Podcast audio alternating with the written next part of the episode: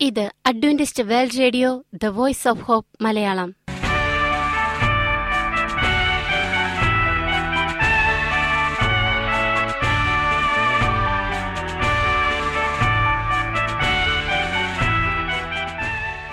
നിലയ്ക്കാത്ത ദൈവസ്നേഹത്തിന്റെ ശബ്ദപ്രപഞ്ചത്തിലേക്ക് ഞങ്ങളുടെ എല്ലാ പ്രിയപ്പെട്ട ശ്രോതാക്കൾക്കും സ്വാഗതം. ഞാൻ ഷാനി ബിനോയ്. ഇന്നത്തെ പ്രധാന പരിപാടികൾ കാവ്യശബ്ദം. ക്രിസ്തീയ ഭക്തിഗാനങ്ങളുടെയും കവിതകളുടെയും പ്രത്യേക ആസ്വാദന പരിപാടി വചനപ്രത്യാശ തിരുവചന സന്ദേശം. പാസ്റ്റർ ബിനോയ് ജേക്കബ് തിരുവചനത്തിൽ നിന്നും സംസാരിക്കുന്നു. ഇന്നത്തെ പരിപാടി ഒരു മനോഹരമായ ഗാനം കേട്ടുകൊണ്ട് ആരംഭിക്കാം.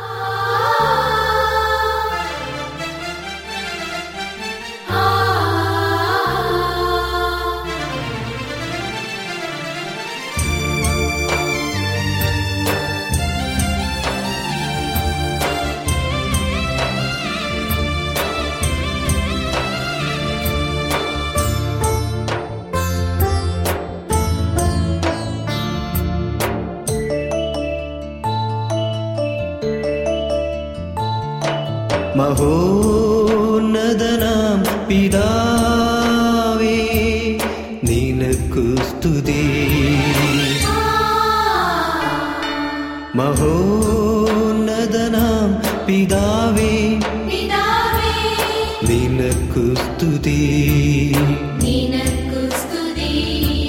സർവശക്തനാം യഹോവേ നീ ബലം.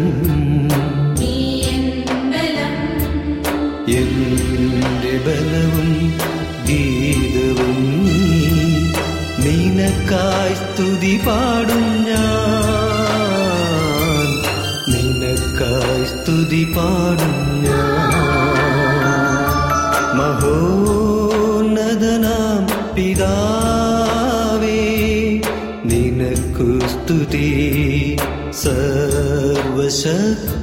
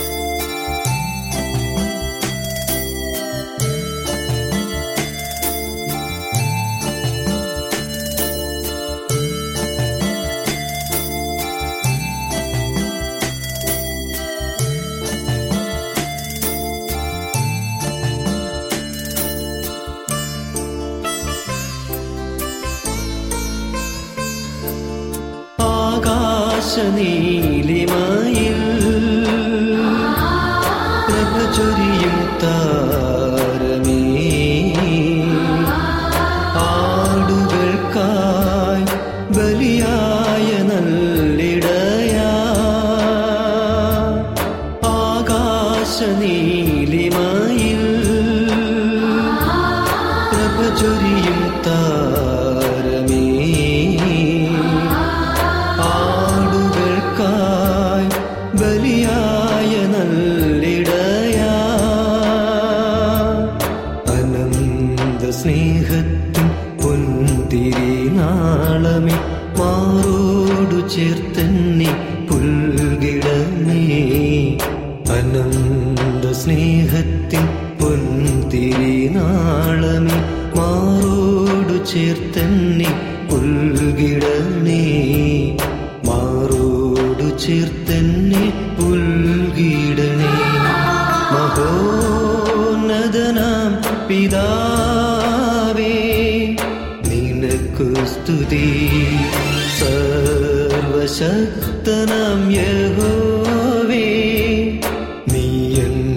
ബലം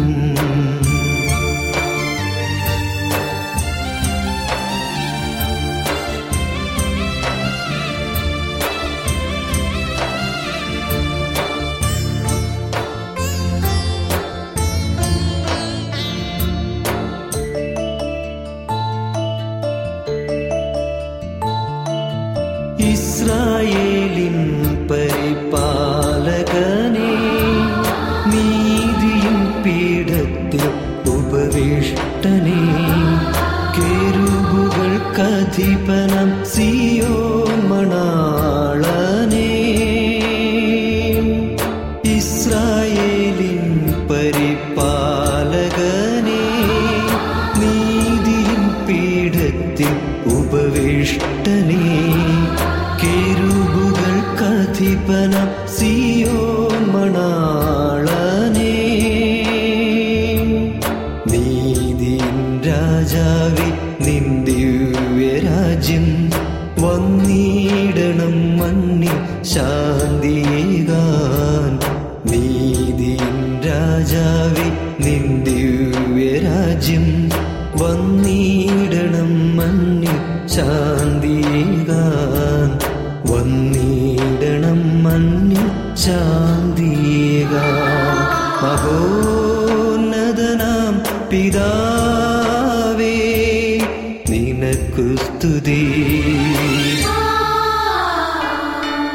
മഹോന്നതനാം പിതാവേ നിനക്കു സ്തുതി. സർവശക്തനാം യഹോവേ നീ എൻ ബലം.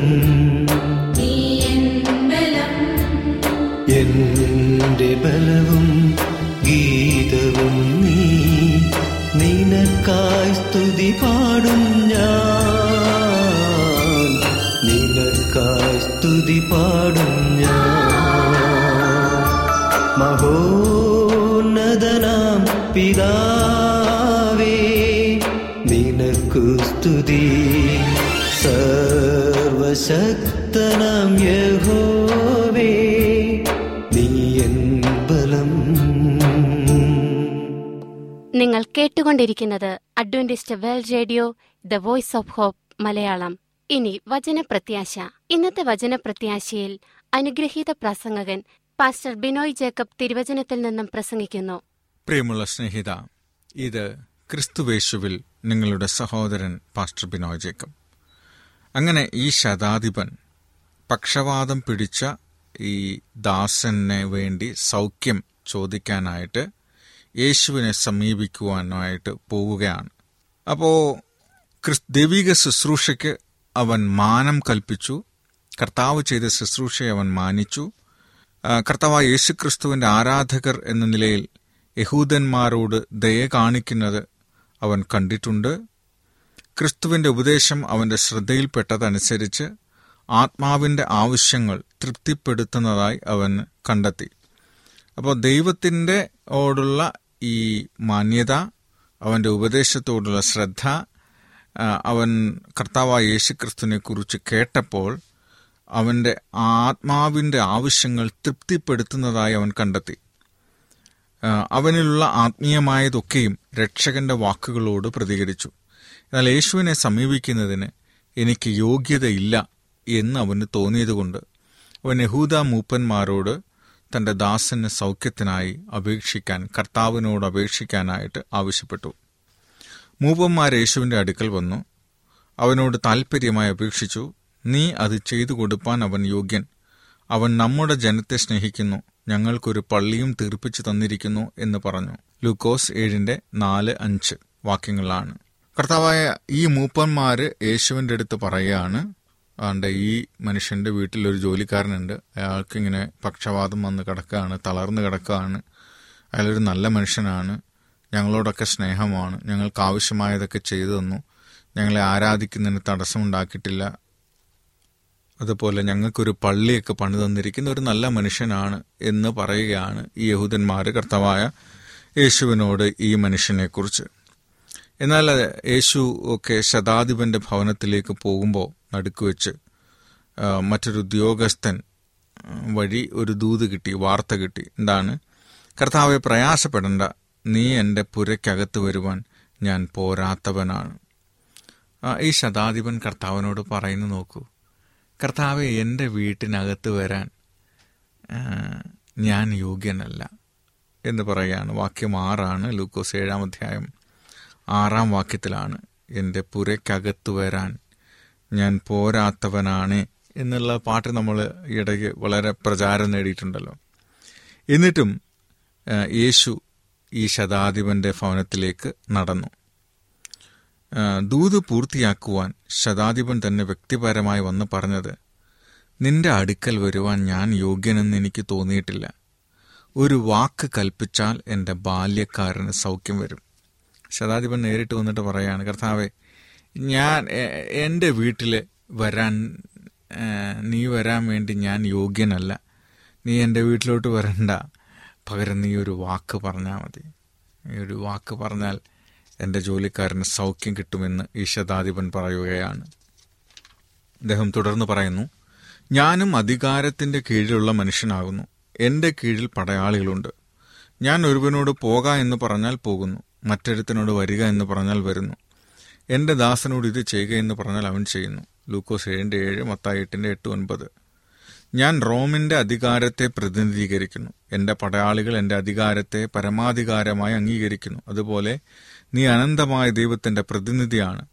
സർവസൃഷ്ടികളും നിന്റെ വാക്ക് കേട്ടനുസരിക്കുന്നു രോഗം വിട്ടുപോകുന്നതിന് കൽപ്പിക്കുവാൻ നിനക്ക് കഴിയും. അത് തന്നെ നിന്നെ അനുസരിക്കും എന്ന്. ഒന്ന് കൽപ്പിച്ചാൽ മതി. എന്റെ ബാല്യന് ബാല്യക്കാരന് സൗഖ്യം വരും എന്ന്. ഈ ശതാധിപൻ പറയുകയാണ്. ദൈവത്തെക്കുറിച്ച് അയാൾ എത്ര മനസ്സിലാക്കിയിരിക്കുന്നു നോക്കൂ. യഹൂദനല്ലാത്തൊരു മനുഷ്യനാണ്. എനിക്ക് അധികാരമുണ്ട്. ഞാൻ കൽപ്പിച്ചാൽ അവർ പട്ടാളക്കാർ വരും അവരനുസരിക്കും. എന്തും ചെയ്യും. കാരണം ഞാൻ റോമ അധികാരത്തിന്റെ കീഴിലുള്ള ആളാണ്. അതുകൊണ്ട് നീ പറഞ്ഞാൽ മതി. നീ സർവശക്തനായ ദൈവത്തിന്റെ പ്രതിനിധിയാണ്. ഈ പ്രപഞ്ചത്തെ സൃഷ്ടിക്കുകയും പരിപാലിക്കുകയും ചെയ്യുന്ന ദൈവമാണ്. നോക്കൂ അയാളുടെ വിശ്വാസമാണ്. നീ എന്റെ വീട്ടിലോട്ട് വരണമെന്നില്ല. നീ ഒരു വാക്ക് പറഞ്ഞാൽ മതി എനിക്ക് സൗഖ്യം വരും. എത്ര വലിയൊരു വിശ്വാസത്തിന്റെ ഒരു പ്രകടനമാണ്. നീ വാക്ക് പറഞ്ഞാൽ മതി. ഞങ്ങളൊക്കെ ഓർഡർ ചെയ്താൽ പട്ടാളക്കാരൊക്കെ അനുസരിക്കുന്നത് പോലെ രാജ്യത്തുള്ള ആളുകൾ അനുസരിക്കുന്നത് പോലെ നീ കൽപ്പിച്ചാൽ മതി. ഈ പ്രകൃതിയും പ്രപഞ്ചവും എല്ലാം നിന്നെ അനുസരിക്കും. ഈ രോഗവും രോഗത്തിന്റെ വൈറസുകളും എന്ത് എന്തൊക്കെയാണോ അതൊക്കെ പോകും എന്ന് ഈ ശതാധിപൻ പറയുകയാണ്. പിന്നെ യേശു ശതാധിപനോട് പോകാം നീ വിശ്വസിച്ചതുപോലെ നിനക്ക് ഭവിക്കട്ടെ എന്ന് പറഞ്ഞു. ആ നാഴികയിൽ തന്നെ അവന്റെ ബാല്യക്കാരന് സൗഖ്യം വന്നു മത്തായി എട്ടിന്റെ പതിമൂന്ന്. ഇത് പറഞ്ഞു കഴിഞ്ഞപ്പോൾ യേശു ശതാധിപനോട് പറയാണ് നീ വിശ്വസിച്ചതുപോലെ നിനക്ക് ഭവിക്കട്ടെ. ആ നാഴികയിൽ തന്നെ യേശു ആ പറഞ്ഞ സമയത്ത് ആ ജോലിക്കാരന് സൗഖ്യം വന്നു എന്നാ പറയുന്നത്. അപ്പോൾ നോക്കൂ എത്ര ഉയർന്ന ഒരു വിശ്വാസമാണ് ആ ശതാധിപനുണ്ടായത് നമ്മൾ വിശ്വസിക്കുന്നുണ്ടോ? നമ്മൾ കുറേ കാലമായി പ്രാർത്ഥനയിൽ പങ്കെടുക്കുന്നു പള്ളിയിൽ പോകുന്നു ബൈബിൾ വായിക്കുന്നു. ഒത്തിരി കാര്യങ്ങളൊക്കെ നമ്മൾ ചെയ്യുന്നുണ്ടെങ്കിലും പ്രായോഗികമായ ഉറപ്പുള്ള വിശ്വാസം നമുക്കുണ്ടോ എന്ന് നമുക്കറിഞ്ഞുകൂടാ. ഇവിടെ ഈ ബാല്യക്കാരന് സൗഖ്യം വരികയാണ്. ആ- മനുഷ്യൻ പറഞ്ഞു കർത്താവെ നീ കൽപ്പിച്ചാൽ മതി രോഗം മാറും എന്നുള്ള അയാളുടെ ധൈര്യം അയാളുടെ ഉറപ്പ് അയാളുടെ വിശ്വാസം കണ്ടിട്ട് യേശു പറയുകയാണ് നീ വിശ്വസിച്ചതുപോലെ നിനക്ക് ഭവിക്കട്ടെ. കർത്താവിനെ വിശ്വസിക്കുകയാണെങ്കിൽ നമ്മളോടും കർത്താവ് തന്നെ പറയും. നമ്മുടെ രോഗത്തിന് സൗഖ്യം വരണം. നമ്മുടെ സാമ്പത്തിക ബുദ്ധിമുട്ടുകൾക്ക് മാറ്റം വരണം. നമ്മുടെ റിലേഷൻഷിപ്പുകൾ ബന്ധങ്ങൾ നല്ലതാവണം. എന്ന് ആഗ്രഹിക്കുകയും വിശ്വസിക്കുകയും ചെയ്യാൻ. വിശ്വാസത്തോടുകൂടി ഈ പ്രശ്നത്തിന് പരിഹാരം യേശുവിനോട് ചോദിച്ചാൽ യേശു പറയും നീ വിശ്വസിച്ചതുപോലെ ഭവിക്കട്ടെ. ദൈവം നമുക്ക് ഉത്തരം നൽകും. നീ വിശ്വസിക്കുമെങ്കിൽ വിശ്വസിക്കുന്നവന് എല്ലാം സാധ്യമാണ്. വിശ്വസിക്കുന്നവനെ സംബന്ധിച്ചിടത്തോളം എല്ലാം സാധ്യമാണ്. ഇവിടെ ഈ ശതാധിപൻ യഹൂദനല്ലാത്ത മനുഷ്യൻ യേശു ക്രിസ്തുവിൽ വിശ്വസിച്ചു അയാളുടെ ബാല്യക്കാരൻ സൗഖ്യം വന്നു. നമ്മൾ കർത്താവിൽ വിശ്വസിക്കുമ്പോൾ നമ്മുടെ ജീവിതത്തിൽ ഇമ്പോസിബിൾ ആയിട്ടുള്ള കാര്യം അസാധ്യമെന്ന് തോന്നുന്ന കാര്യം സാധ്യമാക്കാൻ ദൈവത്തിന് കഴിയും. നമ്മുടെ ജനക്കൂട്ടത്തോട് പ്രതി പ്രീതി കാണിച്ചിരിക്കുന്നുവെന്ന് പറഞ്ഞുകൊണ്ടാണ് യഹൂദ പ്രമാണികൾ ശതാധിപനെ ക്രിസ്തുവിന്റെ മുമ്പിൽ ശുപാർശ ചെയ്തത്. അവൻ നമുക്കൊരു പള്ളി പണിത് തന്നതുകൊണ്ട് അവൻ യോഗ്യനെന്ന് അവർ പറഞ്ഞു. എന്നാൽ ശതാധിപൻ തന്നോട് തന്നെ പറഞ്ഞത് ഞാൻ യോഗ്യനല്ല എന്നാണ്. നോക്കൂ സംസാരത്തിന്റെ വ്യത്യാസം. യഹൂദന്മാരെന്താണ് പറയുന്നത്? ആൾ ഞങ്ങളുടെ നമ്മുടെ ആൾക്കാരോട് കരുണ കാണിച്ചിട്ടുണ്ട് സ്നേഹം കാണിച്ചിട്ടുണ്ട്. മാത്രമല്ല ഇയാൾ നമുക്ക് വേണ്ടി ഒരു പള്ളി പണിത് തന്നിട്ടുണ്ട്. അതുകൊണ്ട് അയാൾ യോഗ്യനാണ്. സൗഖ്യം കൊടുക്കണം. കാരണം അയാൾക്ക് നല്ല കാര്യം ചെയ്തിട്ടുണ്ട്. എന്നാൽ ഈ ശതാധിപൻ വന്നിട്ട് കർത്താവിനോട് പറഞ്ഞത് എന്താണ്? എനിക്ക് യോഗ്യതയൊന്നുമില്ല. നോക്കൂ വിശ്വാസത്തിന് വേണ്ടുന്ന മനോഭാവമാണ് പറയുന്നത്. ഞാൻ ഇന്ന ഇന്ന കാര്യങ്ങൾ ചെയ്തു. ഞാൻ പ്രാർത്ഥിച്ചു. ഞാൻ ദശാംശം കൊടുത്തു. ഞാൻ കാണിക്ക് കൊടുത്തു. ഞാൻ പള്ളിയിൽ പോയി. എന്റെ വസ്തുവിന്റെ പാതി ഞാൻ പള്ളിക്ക് കൊടുത്തു. അങ്ങനെയൊന്നും അല്ല. അതുകൊണ്ടല്ല കർത്താവ് അനുഗ്രഹിക്കുന്നത്. കർത്താവ് അനുഗ്രഹിക്കുന്നത് അത് മാത്രം കൊണ്ടൊന്നുമല്ല. കർത്താവ് പറയുന്ന ഇതാണ്. അവൻ എന്നിൽ വിശ്വസിച്ചു. ആ മനുഷ്യന്റെ വിനയവും കൂടെ. ഞാൻ യോഗ്യനൊന്നുമല്ല നിന്റെ കൃപയും കരുണയും ലഭിക്കാൻ. എന്ന് കർത്താവിനോട് പറയുന്ന എത്ര മനോഹരമായ മനോഭാവമാണ്. ഞാൻ യോഗ്യനല്ല. എന്നാലും യേശുവിൽ നിന്ന് സഹായം ചോദിക്കുവാൻ അവൻ ഭയപ്പെട്ടില്ല. യോഗ്യനല്ല എന്ന് തോന്നൽ അതികഠിനമായി പോയിട്ട് യേശുവിന്റെ അടുത്ത് പോകാതെ മാറി മറിഞ്ഞൊന്നും നടന്നില്ല. നേരിട്ട് പോയി ചോദിച്ചു കർത്താവേ ഞാൻ യോഗ്യനൊന്നുമല്ല. എനിക്ക് സൗഖ്യം വേണം. അവന് അവന്റെ സ്വന്തം നന്മയിലല്ല അവൻ ആശ്രയിച്ചത്. രക്ഷകന്റെ കരുണയിലാണ്. അവൻ ഏക ന്യായവാദം തന്റെ ഏറ്റവും വലിയ ആവശ്യമായിരുന്നു. ഇവിടെ നോക്കൂ നമ്മൾ മനസ്സിലാക്കേണ്ടുന്നത്. ഈ മനുഷ്യൻ അയാളുടെ സ്വന്തം നന്മയിലല്ല ആശ്രയിച്ചത്. കർത്താവ് യേശുക്രിസ്തുവിന്റെ കരുണയിലാണ് ആശ്രയിച്ചത്. അവന്റെ ഏക ന്യായവാദം തന്റെ ഏറ്റവും വലിയ ആവശ്യമായിരുന്നു. അതേ രീതിയിൽ ഓരോ വ്യക്തിക്കും ക്രിസ്തുവിന്റെ അടുക്കിലേക്ക് വരാൻ കഴിയും. ഇതേപോലെ നമുക്കും യേശുവിന്റെ അടുത്തേക്ക് പോയി സഹായം ചോദിക്കാം. ഞാൻ യോഗ്യനല്ല എങ്കിലും നീ എന്നെ സഹായിക്കണമേ എന്ന് നമുക്ക് പറയാം. കർത്താവിനോട് അത് ചോദിക്കാൻ നമ്മൾ ഭയപ്പെടേണ്ട ആവശ്യവുമില്ല. അതേ രീതിയിൽ ഓരോ വ്യക്തിക്കും ക്രിസ്തുവിന്റെ അടുക്കിലേക്ക് വരാൻ കഴിയും. തിത്തോസ് മൂന്നാം അധ്യായം അഞ്ചാം വാക്യം ഇങ്ങനെ പറയുന്നു അവൻ നമ്മെ നാം ചെയ്ത നീതി പ്രവൃത്തികളാലല്ല തന്റെ കരുണപ്രകാരം അത്രേ രക്ഷിച്ചത്. നമുക്ക് യോഗ്യതയുണ്ടായിട്ടല്ല ദൈവം നമ്മളെ രക്ഷിക്കുന്നത്. നമ്മുടെ നീതി പ്രവൃത്തികളുമല്ല നമ്മളെ രക്ഷിക്കുന്നത്. കർത്താവായ യേശു ക്രിസ്തുവിന്റെ കരുണയാണ് നമ്മളെ രക്ഷിക്കുന്നത്. നിങ്ങൾ പാപികളായതുകൊണ്ട് ദൈവത്തിൽ നിന്ന് അനുഗ്രഹം പ്രാപിക്കാൻ കഴിയുകയില്ല. അങ്ങനെ ചിന്തിക്കുന്നുണ്ടോ? ഒരിക്കലും അങ്ങനെ ചിന്തിക്കരുത്. കാരണം കർത്താവ് പാപത്തെ മാത്രമേ വെറുക്കുന്നുള്ളൂ. പാപിയെ അവൻ സ്നേഹിക്കുന്നു. പാപം ചെയ്യുന്ന ആളുകളെ ദൈവം സ്നേഹിക്കുന്നു. അവരുടെ പാപ പ്രവൃത്തികളെ മാത്രമേ ദൈവം ഇഷ്ടാത്തുള്ളൂ. പാപത്തിന് കാരണമാകുന്ന ആ കാര്യത്തെ ദൈവം നമ്മളിൽ നിന്ന് മാറ്റുകയും ചെയ്യും. ക്രിസ്തു ലോകത്തിലേക്ക് വന്നത് പാപികളെ രക്ഷിക്കാനാണ് എന്നുള്ള കാര്യം നമ്മൾ ഒരിക്കലും മറക്കരുത്. അതാണ് ഓർത്തിരിക്കേണ്ടുന്ന ഏറ്റവും വലിയ കാര്യം. കർത്തവ യേശു ക്രിസ്തു ഈ ലോകത്തിലേക്ക് വന്നത് പാപികളെ രക്ഷിക്കുക എന്നുള്ളതാണ്. നമ്മെ ദൈവത്തിങ്കിലേക്ക് ശുപാർശ ചെയ്യുന്നതിനായി നമുക്കൊന്നുമില്ല. നമ്മുടെ വീണ്ടെടുപ്പിന്റെ ശക്തിയുടെ അനിവാര്യതയെ കാണിക്കുന്ന പൂർണ നിസ്സഹായത ഇന്നും എന്നും നമ്മെ വ്യഗ്രതപ്പെടുത്തുന്ന നമ്മുടെ അഭ്യർത്ഥനയാണ്. നമ്മൾ ദൈവത്തിന്റെ സന്നിധിയിൽ പോകുമ്പോൾ കർത്താവ് ഞാൻ ഇങ്ങനെ ആയതുകൊണ്ട് ഞാൻ ഇന്ന ഇന്ന കാര്യം ചെയ്തുകൊണ്ട് അങ്ങനെയല്ല. നമ്മൾ പരിപൂർണമായ സമർപ്പണം. എനിക്ക് യാതൊരു യോഗ്യതയുമില്ല. എനിക്കൊരു നന്മയുമില്ല. നിന്റെ കരുണയാണ്. ഞാൻ നിന്റെ കരുണയ്ക്ക് വേണ്ടി അപേക്ഷിക്കുന്നു എന്ന് പറയാനായിട്ട് നമുക്ക് കഴിയണം. അങ്ങനെ പറയുമ്പോഴാണ് എല്ലാം സാധ്യമാക്കുന്ന വിശ്വാസം നമുക്കുണ്ടാകുന്നത്. എല്ലാ സ്വാശ്രയം ഉപേക്ഷിച്ചിട്ട് കാൽവരി ക്രൂശിനെ നോക്കിക്കൊണ്ട് ഇങ്ങനെ പറയാ കൈക്കലേതും കൂടാതെ ക്രൂശിലേക്ക് ഞാൻ ഓടുന്നേ നിന്നാൽ കഴിയുമെങ്കിൽ എന്നോ വിശ്വസിക്കുന്നവന് സകലവും കഴിയും എന്ന് പറഞ്ഞ. മർക്കോസമ്പത്തിന്റെ ഇരുപത്തിമൂന്നിൽ പറയുന്നത് വിശ്വസിക്കുന്നവന് എല്ലാം സാധ്യമാണ്. ഇതാണ് എല്ലാം സാധ്യമാക്കുന്ന വിശ്വാസം എന്ന് പറയുന്നത്. സ്വർഗവുമായി നമ്മെ ബന്ധിപ്പിക്കുന്നതും അന്ധകാര ശക്തികളോട് വിജയപ്രദമായി എതിർത്ത് നിൽക്കുവാൻ നമുക്ക് ശക്തി തരുന്നതും ഈ വിശ്വാസമാണ്. ദുഷിച്ച ഓരോ സ്വഭാവത്തെയും ഓരോ പരീക്ഷയെയും അത് എത്ര ശക്തിയുള്ളതായിരുന്നാലും അതിനെ തടയുവാനുള്ള വഴികൾ ക്രിസ്തുവിലൂടെ ദൈവം നമുക്ക് തന്നിട്ടുണ്ട്. എന്നാൽ തങ്ങൾക്ക് വിശ്വാസക്കുറവുണ്ടെന്നും അതുകൊണ്ട് ക്രിസ്തുവിൽ നിന്നും അകലെ നിൽക്കുകയാണെന്നും അനേകരും ചിന്തിക്കുന്നു. ആ എനിക്ക് വിശ്വാസം കുറവാണ്. ഞാൻ എന്റെ പള്ളിയിലൊന്നും പോകുന്നില്ല പ്രാർത്ഥിക്കുന്നില്ല അതുകൊണ്ട് ദൈവം എന്നെ കേൾക്കില്ല. എങ്ങനെ ചിന്തിക്കുന്ന ആളുകളുണ്ട്? അങ്ങനെ ചിന്തിക്കരുത്. അങ്ങനെയുള്ള ചിന്തകളുള്ള ആത്മാക്കൾ തങ്ങളുടെ നിസ്സഹായമായ അയോഗ്യതകളിലും സഹതാപം നിറഞ്ഞ നമ്മുടെ രക്ഷകന്റെ കരുണയിലും ആശ്രയിക്കണം. അപ്പോൾ നിങ്ങൾ അങ്ങനെ വിചാരിക്കുകയാണ് ഓ ഞാൻ പള്ളി പോകുന്ന ആളല്ല അല്ലെങ്കിൽ ഞാൻ തെറ്റായ ശീലങ്ങളും സ്വഭാവങ്ങളും ഒക്കെ ഉള്ള ആളാണ് എനിക്കൊരു യോഗ്യതയുമില്ല എന്ന് വിചാരിക്കുകയാണെങ്കിൽ പോലും സാരമില്ല. പക്ഷേ കർത്താവ് കരുണയുള്ളവനാണ്. അവൻ നിങ്ങളുടെ ഈ കാര്യത്തെ ഓർത്തിട്ട് നിങ്ങൾക്ക് സഹായം തരാതിരിക്കില്ല. കർത്താവ് നിങ്ങളെ തീർച്ചയായിട്ടും സഹായിക്കും. ദൈവം നിങ്ങൾക്ക് സൗഖ്യം തരും. പക്ഷേ നമ്മൾ ഇനിയും അത്തരം കാര്യങ്ങളിൽ നിന്ന് മാറി വരണം എന്ന് മാത്രം. തങ്ങളുടെ നിസ്സഹായമായ അയോഗ്യതകളിലും സഹതാപം നിറഞ്ഞൊരു രക്ഷകനാണ് നമുക്കുള്ളത്. അവരുടെ രക്ഷകന്റെ കരുണയിലും നമ്മൾ ആശ്രയിക്കുവാണെങ്കിൽ കർത്താവ് നമുക്കും സഹായിക്കും. സ്വയത്തെ നോക്കാതെ ക്രിസ്തുവിനെ നോക്കുക. മനുഷ്യരുടെ ഇടയിൽ നടന്നപ്പോൾ രോഗികളെ സൗഖ്യമാക്കുകയും ഭൂതങ്ങളെ പുറത്താക്കുകയൊക്കെ ചെയ്തവൻ ഇന്നും സർവശക്തനായ വീണ്ടെടുപ്പുകാരനാണ്. അങ്ങനെ അവന്റെ വാഗ്ദത്തങ്ങൾ ജീവന്റെ വൃക്ഷത്തിൽ നിന്നുമുള്ളവയെന്ന വണ്ണം മുറുകെ പിടിക്കുക. അത് ജീവവൃക്ഷത്തിന്റെ ഫലമാണ് എന്ന് വിശ്വസിച്ചുകൊണ്ട് ആ വിശ്വാസത്തെ നമ്മൾ മുറുകെ പിടിക്കണം. യോഹന്നാൻ ആറിന്റെ മുപ്പത്തി ഏഴിൽ യേശു പറയുന്നു എന്റെ അടുക്കൽ വരുന്നവനെ ഞാൻ ഒരു നാളും തള്ളിക്കളയുകയില്ല. എന്റെ അടുക്കൽ വരുന്നവനെ ഞാൻ ഒരു നാളും തള്ളിക്കളയുകയില്ല.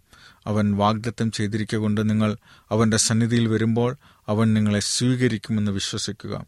ഇത് ചെയ്യുമ്പോൾ നിങ്ങൾ ഒരിക്കലും നശിച്ചു പോകുകയില്ല. ക്രിസ്തുവോ നാം പാപികളായിരിക്കുമ്പോൾ തന്നെ നമുക്ക് വേണ്ടി മരിക്കയാൽ ദൈവം തനിക്ക് നമ്മോടുള്ള സ്നേഹത്തെ പ്രദർശിപ്പിച്ചിരിക്കുന്നു. റോമർ അഞ്ചിന്റെ എട്ട്. ഒന്നുകൂടെ ഞാൻ വായിക്കാം.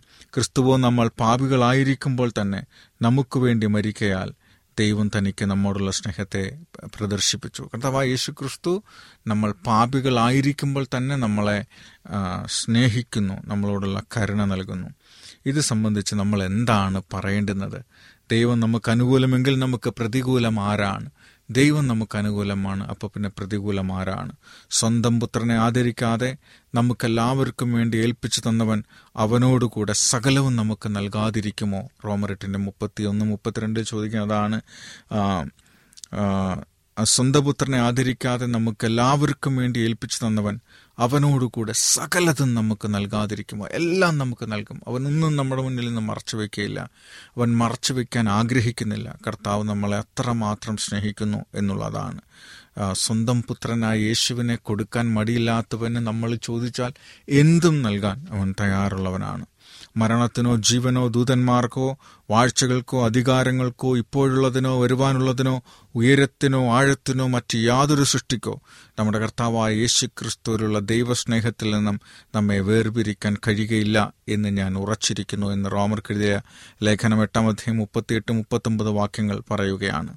മരണത്തിനോ ജീവനോ ദൂതന്മാർക്കോ വാഴ്ചകൾക്കോ അധികാരങ്ങൾക്കോ ഇപ്പോഴുള്ളതിനോ വരുവാനുള്ളതിനോ ഉയരത്തിനോ ആഴത്തിനോ മറ്റ് യാതൊരു സൃഷ്ടിക്കോ നമ്മുടെ കർത്താവായ യേശു ക്രിസ്തുവിലുള്ള ദൈവസ്നേഹത്തിൽ നിന്ന് കരുണയിൽ നിന്ന് നമ്മളെ മായ്ച്ചു കളയാൻ വേർതിരിപ്പാൻ കഴിയുകയില്ല എന്ന് ഞാൻ ഉറച്ചിരിക്കുന്നു എന്ന് ഞാൻ ഉറപ്പായും വിശ്വസിക്കുന്നു എന്ന് പൗലോസ് അപ്പോസ്തലൻ പറയുകയാണ് അങ്ങനെ നമ്മൾ വിശ്വസിച്ചുകൊണ്ട് കർത്താവിനോട് ചോദിക്കുമ്പോൾ അവൻ നമ്മളെ സഹായിക്കും അവൻ നമ്മളെ ശക്തനാക്കും. എത്ര വലിയ പ്രശ്നങ്ങളാണെങ്കിലും അവൻ നമുക്ക് ഉത്തരം നൽകും. അതാണ് നമ്മുടെ ജീവിതത്തിലെല്ലാം സാധ്യമാക്കുന്ന വിശ്വാസം ആ വിശ്വാസം നമുക്കുണ്ടാകുവാൻ നമ്മുടെ ജീവിതത്തെ നമുക്ക് കർത്താവിന്റെ കരങ്ങളിൽ നമുക്ക് സമർപ്പിക്കാം.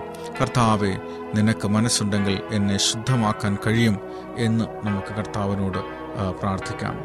എന്റെ അടുക്കൽ വരുന്നവനെ ഞാൻ ഒരു നാളും തള്ളിക്കളകയില്ല ഞാൻ അവർക്ക് നിത്യജീവൻ നൽകും. അവർ ഒരിക്കലും നശിച്ചു പോകുകയില്ല.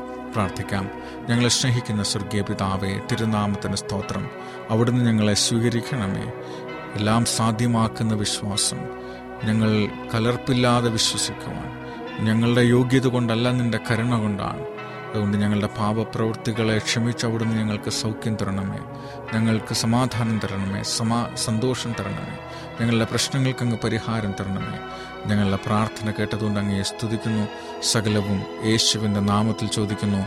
കൃപയോട് കേൾക്കണം. സ്വർഗീയ പിതാവേ അമേൻ അമേൻ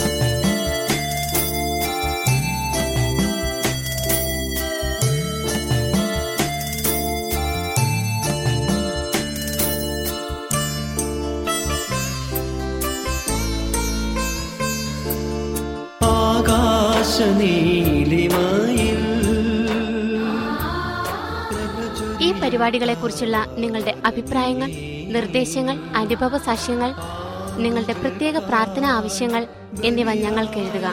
നിങ്ങൾക്ക് വേണ്ടി പ്രത്യേകം പ്രാർത്ഥിക്കുന്നതാണ്. ഞങ്ങളുടെ പുസ്തകങ്ങൾ സീഡികൾ ബൈബിൾ ആരോഗ്യ പാഠങ്ങൾ എന്നിവ തപാലിൽ നിങ്ങൾക്ക് ലഭിക്കുന്നതിനും ഞങ്ങൾക്ക് എഴുതുക.